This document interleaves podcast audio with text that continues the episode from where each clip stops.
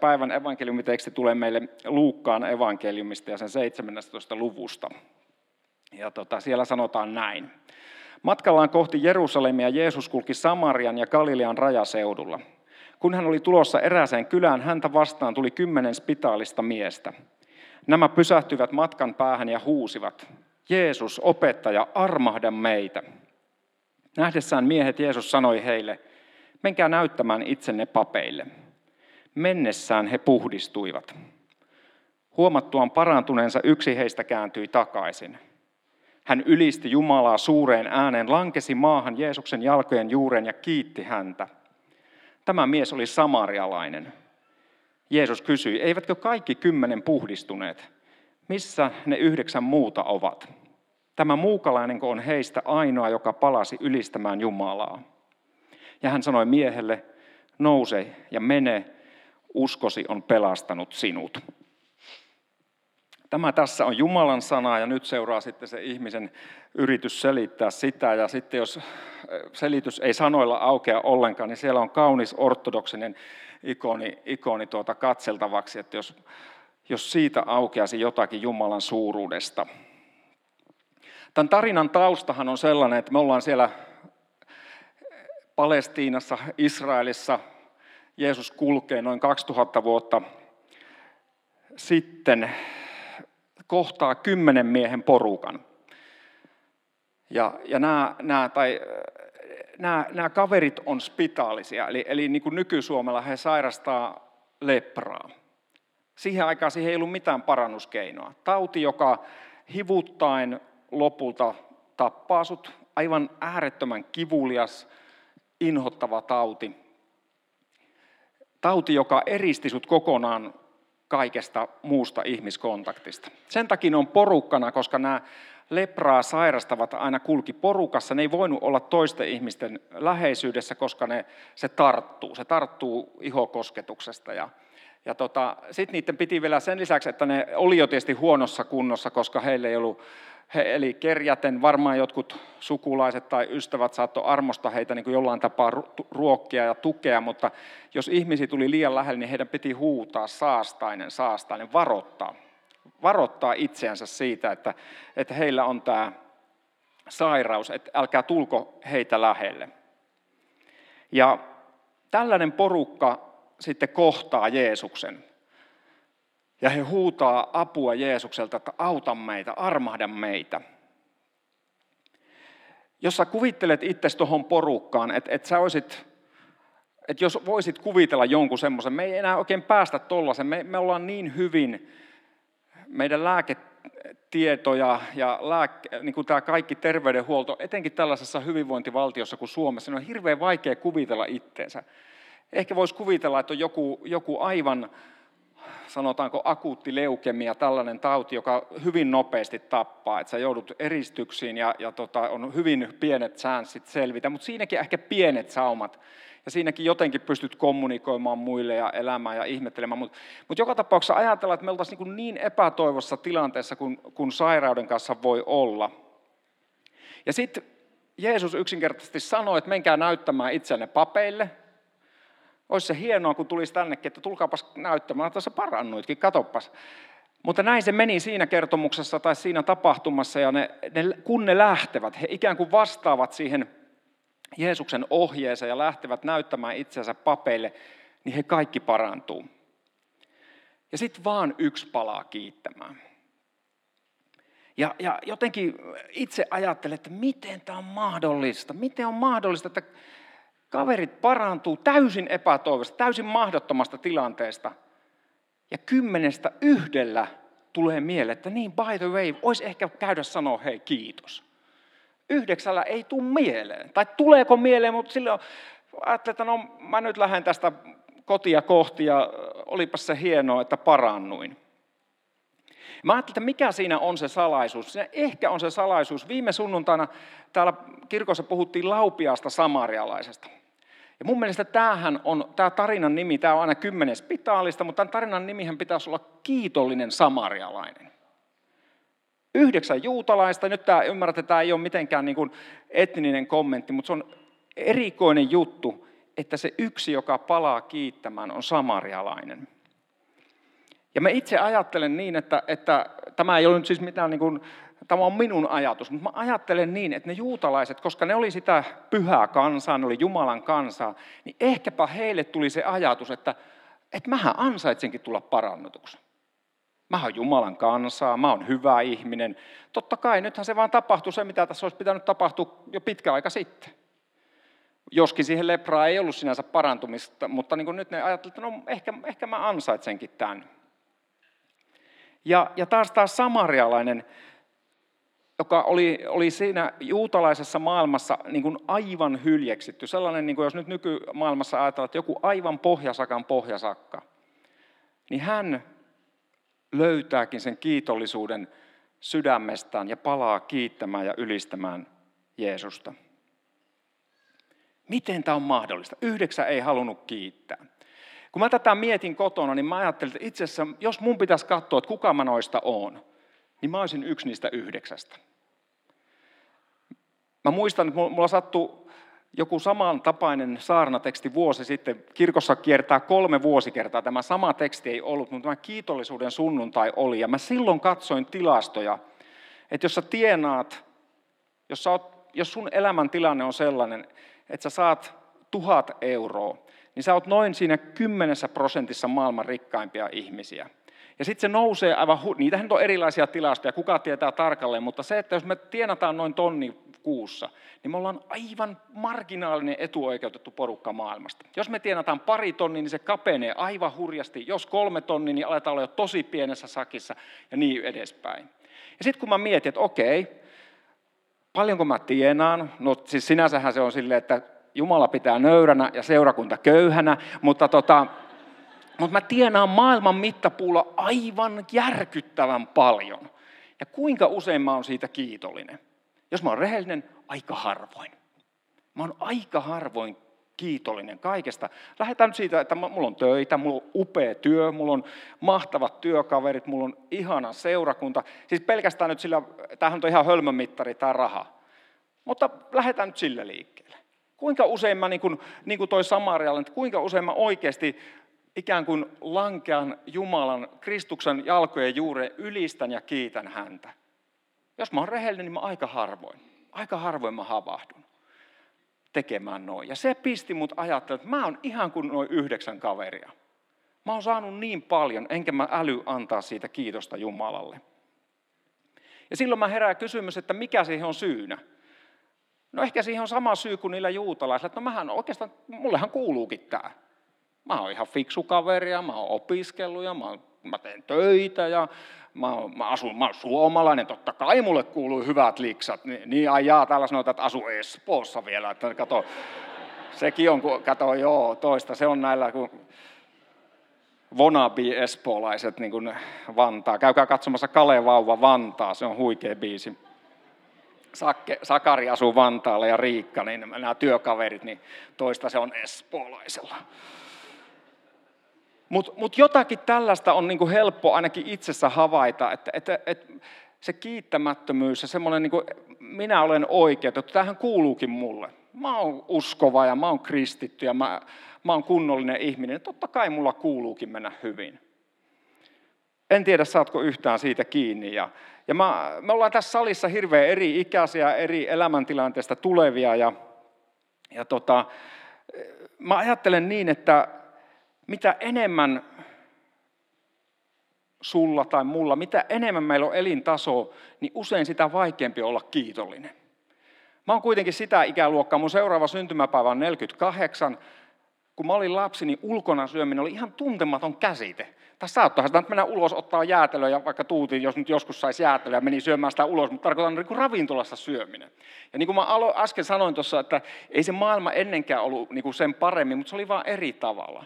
Mutta mut tavallaan se elintason nousu, mitä me ollaan Suomessa nähty, niin se on ihan hurja. Ja, ja jos mitä nuorempia me ollaan, niin usein sitä enemmän me ollaan saatu jo niin kuin ikään kuin aina sitä hyvää ympärillemme ja saatu elämäämme.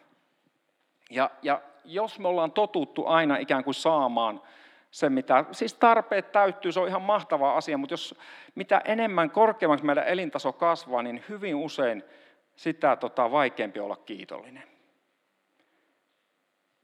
tämmöinen, tämmöinen ajatus mulle, mulle nousi ja, ja ehkä se tulee sieltä jostakin legendasta Rockefellerista, joka oli oman aikansa rikkain mies maailmassa, rikkain henkilö maailmassa. Siltä kysyttiin, että monennenko miljoonan jälkeen olet tyytyväinen?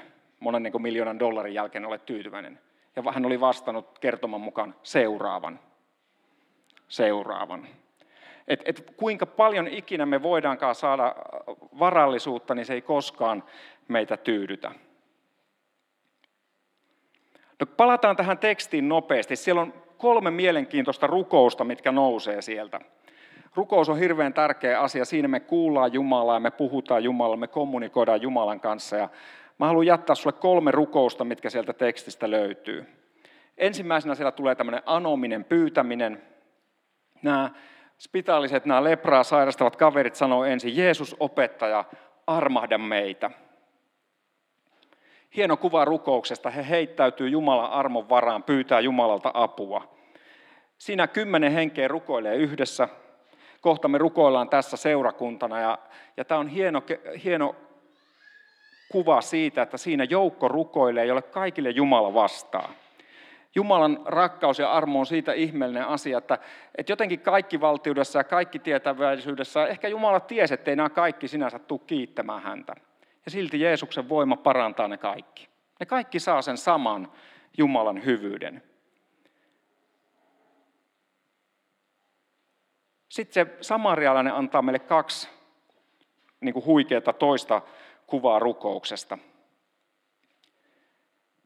Hän ylisti Jumalaa suureen äänen. Ei siinä tarvitse ruveta huutamaan, mutta hän ylisti. Hän antoi ylistyksensä Jumalalle ja sitten hän kiitti. Kaksi muuta kuvaa rukouksesta. Anominen on yksi, ja sitten on ylistäminen ja sitten on kiittäminen. Joku sanoi niin, että, että ylistys on sitä, että me annetaan ylistyksemme Jumalalle siitä, kuka hän on. Ja kiittäminen, kiitos on sitä, että me kiitämme siitä, mitä hän on tehnyt. Ja, ja senhän ei tarvitse olla sellainen, että mä nyt juuri parannuin, vaan kun me katsotaan tässäkin kirkossa alttaritaulua, me nähdään siellä ristiinnaulittu Jeesus, joka antaa henkensä sinun ja minun ja koko maailman puolesta. Hän antaa meille uuden elämän. Hän kuolee meidän puolestamme, niin siinä on aina syy kiitokseen, jos ei mistä, mitään muuta keksi. Kolme rukouksen tapaa, anominen, ylistys ja kiitos. Mutta nämä on tarinoita sieltä 2000 vuoden takaa. Ja mä haluaisin, niin kuin mä sanoin, että tämä voisi olla kiitollinen samarialainen, mutta oikeastaan tämä, tämä saarna voisi olla kiitollinen muukalainen. Ja mä haluan päättää tämän oikeastaan kolmeen kiitolliseen muukalaiseen oikean elämän esimerkkeihin, jotka on puhutellut mua tässä, no jotkut viime aikoina, jotkut pidemmän aikaa sitten. Mä oon kysynyt luvan näiltä kahdelta henkilöltä, jotka ovat vielä täällä keskuudessa, ja kolmannelta, joka on jo siirtynyt taivaan kirkkauteen, niin häneltä en pystynyt lupaa kysymään, mutta ensimmäinen kiitollinen muukalainen, jonka mä kohtasin, oli tuossa tämän syksyn alussa. Me ollaan oltu lähetystyössä perheenä ja yhden meidän lähettikollegojen tota, 17-vuotias tytär tuli, tai kysyi tuossa kesällä, että voisiko hän tulla meillä vierailemaan. Hän oli aivan pieni, kun tämä perhe lähti pois kentältä, ja en, en mä, siis me ei tunneta häntä juurikaan. Tavattu jonkun kerran sitten jossakin yhteyksissä, mutta tota, keski-eurooppalainen tytär, kutsutaan häntä Sofiksi. Hän sanoi, että saan kertoa, mutta mä jätän nimen kuitenkin, muutetaan nimi. Sofi otti yhteyttä ja sanoi, että voisiko hän tulla käymään meillä tai olemaan meillä viikon. Ja, ja sen taustalla oli sellainen, että hän on ollut viimeisen vuoden todella, todella masentunut. Niin, että koulu jäi aivan kesken, kaikki meni elämässä sekaisin. Ja se viikko, kun hän tuli sitten meille, niin koko muu luokka lähtivät Roomaan tota, luokkaretkelle ja häntä ei otettu mukaan, koska hänen koulu oli mennyt niin huonosti ja koulu ei hyväksynyt häntä sille matkalle mukaan. Hän oli ollut muutaman päivän meillä ja ja sitten mun vaimo Netta siinä ruokapöydässä sit sanoi, että on hirveän vaikea uskoa, että sä oot tullut niin masentunut, kun sua katsoo. Ja hänen elämänsä ei sille ole vieläkään mitenkään niin kuin täysin kuosissa. Terapia jatkuu ja lääkitys, lääkitystä on edelleen, mutta hän on selvästi niin kuin nousujohteisella käyrällä.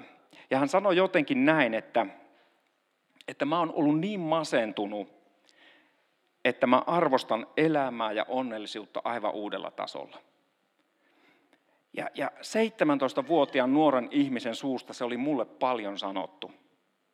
Mä, mä tänään sitten vielä WhatsAppissa vaihdeltiin muutama ajatus ja mä sanoin, tai puhuttiin tästä, että mä tänään puhun hänestä. Ja hän sanoi näin, että ei kaikki elämässä on niin mustavalkoista, on niin paljon harmaata. Ja sitten hän sanoi näin, että vaatii rohkeutta kohdata oma pimeytensä. Se oli paljon sanottu sen ikäiseltä ihmiseltä.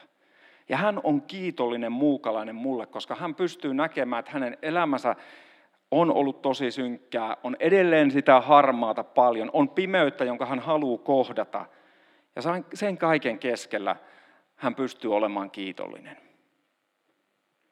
Toinen kiitollinen muukalainen, mä tapasin hänet noin kaksi vuotta sitten ensimmäisen kerran. Ja mä törmäsin hänen viime viikolla uudelleen ja mä sanoin, että hei, saanko mä kertoa siitä meidän ensimmäisestä kohtaamisesta. Mä oon tavannut itse asiassa hänet kolme kertaa. Tämä ensi kohtaaminen oli marraskuinen aamu, siis kaksi vuotta sitten, vajaa kaksi vuotta sitten, menin meidän lähikauppaan. Se oli, kello oli noin jotakin 6.42 öpauttia rallaa ja piti nopeasti käydä jotakin ostamassa. Mä kävelen siihen kauppaan, siinä hevi, siis ei hevi musiikki, vaan hedelmä vihannesosaston luona siivoaa sellainen noin 40-vuotias etelä-aasialaisen näköinen ihminen ja mä jotenkin sinne niin kuin rämmin semmoisen valtavan sivusaden loskaräntä, niin kuin tiedätte, se pahin mahdollinen marraskuinen sää. Mä tuun siihen ja jotenkin aivan niin kuin, että kyllä että life sucks, niin kuin silleen suomeksi sanottaisiin. Sitten mä niin kuin tuun siihen ja jotenkin sitten mä, niin kuin, en tiedä miksi, mutta tokasin niin kuin siinä, että huomenta. Ja, ja hän sitten sanoi good morning. No sitten mä sanoin hänelle, puhut, mä tajusin, että no puhutaan englantia. Ja mä sanoin, että, että mä oon pahoillani, että sun pitää siivota tähän aikaan aamusta tällaisessa säästä, kun että tämmöinen sää ja tällainen niin kuin keli ja sä, sä oot täällä jo töissä. Ja sitten hän sanoo, I love my work.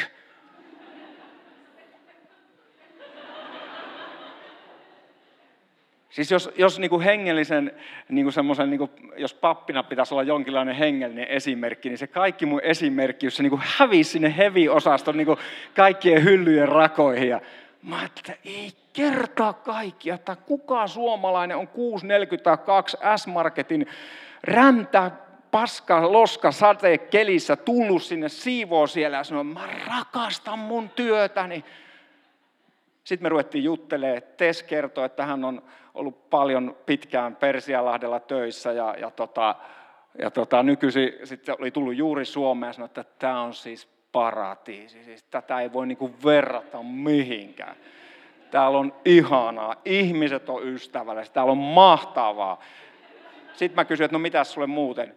No mies ja 15-vuotias tytär on edelleen Filippiinillä, mutta mulla on prosessi käynnissä, että ne pääsis kanssa tänne. Ja, ja, me ja sit, joo, me käydään kansainvälisessä, hän käy kansainvälisessä seurakunnassa siellä ja siellä. Ja mä oon kristitty ja meillä on, elämä on hyvää. Ja mä että tämä on siis tätä. Ja, ja tota, no siinä pystyy jotakin, sitten vaihdettiin numerot ja mä pystyin jotakin koulupaikkaa, mun vaimo on siellä Espoossa opettajana, niin sitten vähän neuvottiin, että kuinka se voisi onnistua. Sitten mä näin hänet kerran välissä ja tosiaan nyt sitten törmäsin viime viikolla ja kysyin, että saanko mä kertoa, kun me tavattiin ensimmäisen kerran. Ja hänen tyttärensä käy lukiota, nyt lopettelee ja, ja mies on myös töissä. Ja siinä on kiitollinen muukalainen, jolle marraskuinen loska räntäsade on aivan mahtava ja sen työ on mahtava ja kaikki on niin hyvin ja, kaikki, ja kiitollisuutta löytyy. Kolmas kiitollinen muukalainen on ainakin vanhemmalle polvelle tuttu edesmennyt pappi, evankelista, rovasti Kalevi Lehtinen. Mä tapasin hänet yhden viikonlopun verran, kun mä olin järjestämässä 25 vuotta sitten kesällä osa järjestäjänä sellaisessa kesäjuhlassa. Ja, ja mä olin siellä niin kuin järjestävänä tahona ja Kalevi oli puhujana ja sen takia siellä sitten törmättiin. Ja se kohtaaminen, mikä mua puhutteli hänessä, oli, hän oli juuri käynyt massiivisia sydänoperaatioita, montako ohitusta ja muuta leikkausta. Ja mä olin ruokajonossa ja tota, hän tuli sitten siihen perään, Kalevi Lehti, ja mä sanoin, että hei, mene vaan tästä, että mene vaan tuosta edelle. Ja hän sanoi, että ei hän saa, mä en saa syödä mitään tosta. Että hän on tuolla ihan oma ruoka. Ja sitten mä katsoin, että se Kalevin ruoka oli niin kuin, siinä oli joku paprika ja porkkana ja that's it. Sitten mä sanoin, että no onpa tosi harmi, että sä et saa niin kuin syödä tästä. Ja sitten Kalevi katsoi mua ja sanoi, että mä oon niin kiitollinen, että mä saan syödä.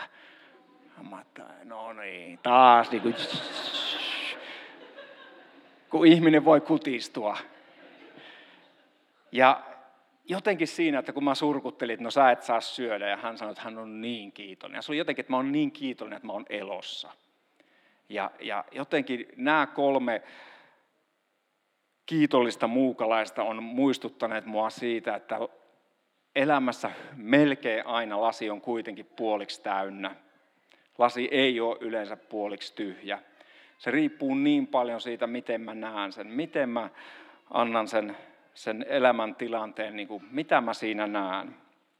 Ja nyt mä haluan jättää meille kaksi kiitollisuushaastetta ja sitten mä päästän teidät pois tästä tuskasta kuunnella mun jorinoita. Mika Poutala, joka tänään muuten aloittaa Tanssii tähtien kanssa, sitä kannattaa kiirehtiä jo verkostolta katsomaan. Ja oli perjantaina täällä Glowssa puhumassa, varmaan oli moni, jos olitte kuulemassa, niin varmaan kuulitte hyviä juttuja, mutta tota, mä olin kerran, oli semmoinen tilaisuus, jossa saatiin olla vähän niin kuin yksityisemmin muutaman kollegan kanssa, ja, ja Mika, Mika sanoi, että hän iltaisin kirjoittaa kolme asiaa, josta hän on kiitollinen niin kuin siltä päivältä. Ja, ja mä tein siitä vähän researchia ja se on, tai tutkimusta. Se on, se on tieteellisesti tutkittu fakta, että jos, jos ihminen lopettaa iltansa sillä tavalla, että mistä hän on kiitollinen, niin siinä oli ihan tutkimustulosten mukaan nukkuu paremmin, on terveempi, on onnellisempi, on tuottavampi työläinen ja, ja mitähän siinä vielä oli. No ainakin nämä. Ja, ja silloin kun Raamattu sanoo meille, että kiittäkää kaikesta, tai riippuen vähän käännöstä, kiittäkää kaikissa tiloissa – Mä haluan jättää sulle kiitollisuushaaste. Jos tuntuu siltä, niin ota tavaksesi. Älä vie kännykkää makuuhuoneeseesi, mutta siellä keittiössä tai missä oletkin, niin avaa kansio joku, kirjoitat kolme asiaa. Jos sulla on mikälainen vihko, jos sulla on mitään vihkoa, mihin sä jotain elämäasioita raapustelet, kerää kolme asiaa, mistä sä oot kiitollinen. Kato kuukauden päästä. Sitten kun ne unohtuu joku päivä, niin älä siitä murehdi, ei mitään tällaista niin paniikkia ja suoritushaastetta. Että silloin kun muistat, niin kirjoita kolme asiaa, jos et tykkää kirjoittaa, niin mieti kolme asiaa, kun meet nukkumaan. Että mistä sä oot kiitollinen. Ja sitten painat päästyynyyn. Ehkä kiität Jumalaa. Jos et, jos et ihan ole varma Jumalasta, mietit, että onko Jumala olemassa, niin sanot, että no jos sä oot siellä, jos siellä on joku tuolla ylhäällä, niin näistä kolmesta asiasta mä oon tänään kiitollinen. Jätä ne siihen, paina silmät kiinni ja nuku. Toinen kiitollisuushaaste tulee, se on vähän jatkoa sille, mä aikaisemmin jätin tämmöisen huolettomuushaasteen ja itseni, mutta mä oon, mä oon ruvennut tekemään näin, että mä herään aamuisin, kun mä herään, sitten kun mä herään, niin mä avaan kämmenen ja mä, mä pidän niitä näin ja mä sanon, että taivaan isä, mä oon kiitollinen siitä, että mä saan herätä. Mä yritän niin kuin joka aamu herätä niin, että mä tiedostasin, ikään kuin mä tiedostan, että tänään on jälleen uusi päivä. Mä oon kiitollinen tästä päivästä ja ikään kuin otan vastaan sen hyvän, mitä Jumala mulle antaa. Ja pitkin päivää, silloin kun mä muistan, niin mä, jos tulee se hetken, niin mä pistän vain kämmenet näin, ja se on ikään kuin mulle sellainen mun kiitollisuuden ylläpitäminen. Ja samalla mä yritän tehdä niin, että jos muistaa vielä senkin, että vähän raottaa noita sormia ja antaa huolten valua noista sormista läpi. Et kaiken sen hyvän, mitä Jumalalla on siihen päivään, siihen hetkeen, niin sen mä otan vastaan. Ja sitten annan huolien valu oikein noista sormien läpi, jos oikein paljon huolestuttaa, niin kääntää käden vielä näin, että näitä mä en pidä. Nämä Jumala, sä huolehit, sä oot luvannut huolehtia jokaisesta meistä. Pidät huolta varpusistakin, niin mikset pitäisi minusta? Ja sitten taas otan kiitollisuutta vastaan. Kiitollisesti otan sen, mitä sinulla Jumala, hyvä Jumala, mitä sulla on mulle annettavana. Nämä kaksi kiitollisuushaastetta. Kolme asiaa päivän päätteeksi. Mistä olet kiitollinen? Ja silloin kun heräät, tai pitkin päivää, niin tiedosta se, että, että tämäkin hyvä Jumala on minulle antanut. Ei minun omasta ansiostani, ei minun erinomaisuuteni, minun hyvyyteni tähden, vaan silkasta rakkaudesta, silkasta Jumalan hyvyydestä. No entäs nyt, nyt lopetetaan. Jos susta tuntuu, että sä oot kiittämätön, tervetuloa kerhoon. Niin kuin mä sanoin, että me useimmat meistä, kun me ollaan rehellisiä, niin me tajutaan, että kyllä me niin usein vaan ollaan, että kun olisi toikin vielä ja tämäkin on vähän pielessä ja, Ja mä haluaisin ajatella niin, että, että aha, Jumala ei koskaan syytä eikä syyllistä meitä. Hän rakastaa meitä, hän kutsuu meitä luokseen ja, ja äh, tänään on hyvä, jos tuntuu siltä, että on ollut vähän kiittämätön fiilis, niin tänään on hyvä sanoa, että hei, on ollut pikkusen tällaisia fiiliksiä. Ja hei, meidän elämässä on monia asioita, mitkä niin kuin painaa. Mä, mä en halua kenenkään niin kuin sitä elämäntilannetta, että jos tuntuu siltä, että no niin, hyvähän se on tuolta huudella, niin sun elämässä voi olla tosi raskaita asioita. Ja siellä kaiken sen keskellä mä, mä rukoilen, että sä voisit jostakin, niin kuin Jumalan rakkaus voisi sua pehmittää niin, että sä voisit ruveta näkemään niitä asioita, missä Jumala on ollut ja on sua kohtaa hyvä.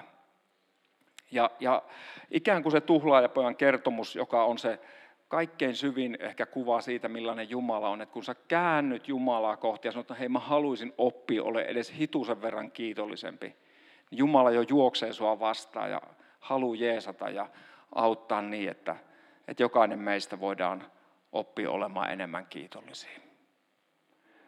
Nyt me käydään tunnustamaan se, että me ei usein osata olla niin kiitollisia. Ja jos sä haluat yhtyä tähän synnin tunnustuksen sanoihin, niin sä voit lukea sen tuolta screeniltä ja, ja sitten, sitten me jatkamme kiitollisin mielin tästä eteenpäin. Sieltä otetaan yksi slaidi ennen, niin sitten rukoillaan yhdessä ja jos haluat, niin yhdy tähän yhteen ääneen. Taivaallinen Isä, kaikkivaltias Pyhä Jumala, sanasi valossa ymmärrän, että olen usein kiittämätön. Olen kuin tarinamme spitaaliset, jotka eivät palanneet kiittämään sinua. En osaa antaa sinulle kiitosta ja kunniaa hyvästä, jota elämässäni on. Vajoan toisinaan itsesääliin, kun ajattelen, miten toisin elämä voisi olla – Toisinaan otan itselleni kunnian siitä hyvästä, mitä elämässäni on. Anna minulle anteeksi ja puhdista sydämeni. Kuule myös hiljaisuudessa sydämeni puhue, jossa tuon eteesi kaiken muunkin, mikä sydäntäni painaa.